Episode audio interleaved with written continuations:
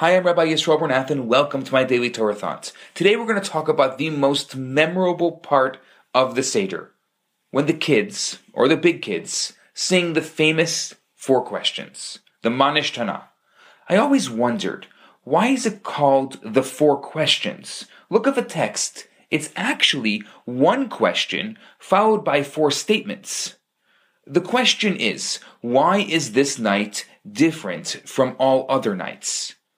And then the four statements sound like this. On all other nights, we're not required to dip even once. On this night, we dip twice. On all other nights, we eat chametz, leaven, or matzah. On this night, we only eat matzah. On all other nights, we eat any type of vegetable. On this night, we eat maror, bitter herbs. On all other nights, we eat either sitting or reclining. On this night, we all recline. Reading it on a deeper level, there's only one question here, and the question we need to ask ourselves at the Seder why should tonight be different from all other nights? What will happen tonight that will change our perspective, open our spiritual eyes, and ignite our souls?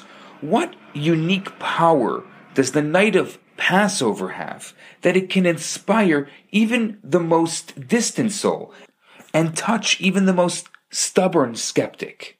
The answer is there are four ingredients to this night that make it different and give it the power to inspire.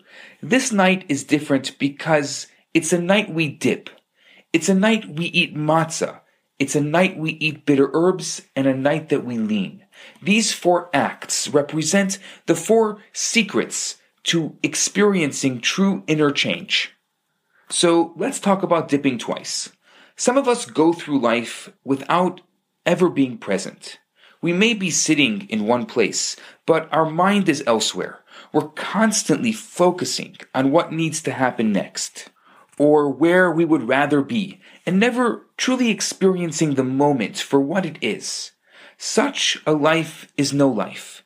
We can miss out on the magic of every day simply because we're not looking. So tonight will be different. Tonight we will immerse ourselves in the moment and be totally transfixed by the Seder and its message. We'll dip ourselves entirely in the words of the Haggadah, not once, but twice. Our minds and our hearts will be fully present at the Seder. Now let's talk about the meaning of this night we only eat matzah. Matzah represents humility. It's flat and it's tasteless, unlike bread which is puffed up and full of itself. Humility is the first step to growth and learning. Someone who is full of themselves can't change. Only if I'm open and humble can I truly develop as a person. So, while on the other nights my ego may get in the way of my own spiritual development, tonight it won't. Because tonight we only eat matzah, the bread of humility. Now let's talk about on this night we only eat maror. Many people are closed to spirituality, not out of arrogance, but rather out of indifference. They simply don't care. Such people can't be inspired because they lack feeling. They're numb and insensitive. They need a jolt, something to shatter their complacency and make them feel again. This is the maror. There's nothing like a mouthful of horseradish to get your heart pounding. So we eat the maror to remember the bitterness of slavery and by extension our own bitterness, our slavery to bad habits, and the darker side of our personality. All other nights, we may remain apathetic and avoid feeling the pain, but tonight we take the bitter pill. We eat the maror, feeling a little distaste about your current self is the springboard to becoming a better self. Now let's talk about on this night we all recline. A major impediment to growth is our feeling that we don't have it in us. We aren't strong enough and we can't change.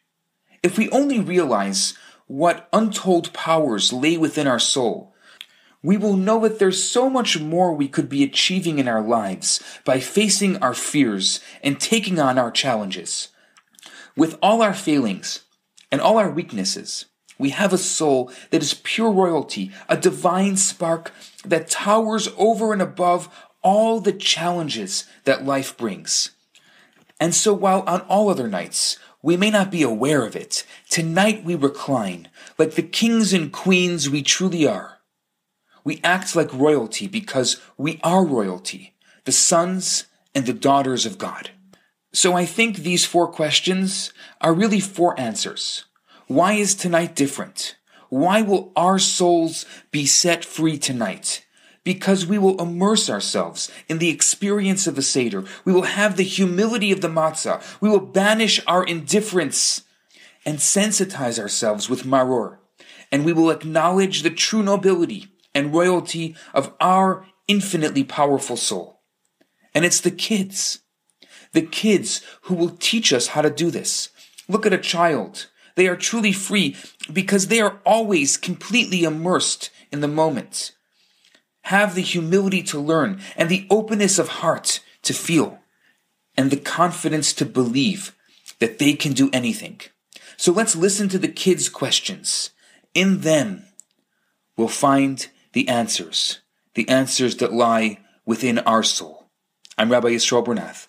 Have a great day and a very happy and kosher Passover. Hi, Rabbi Bernath here.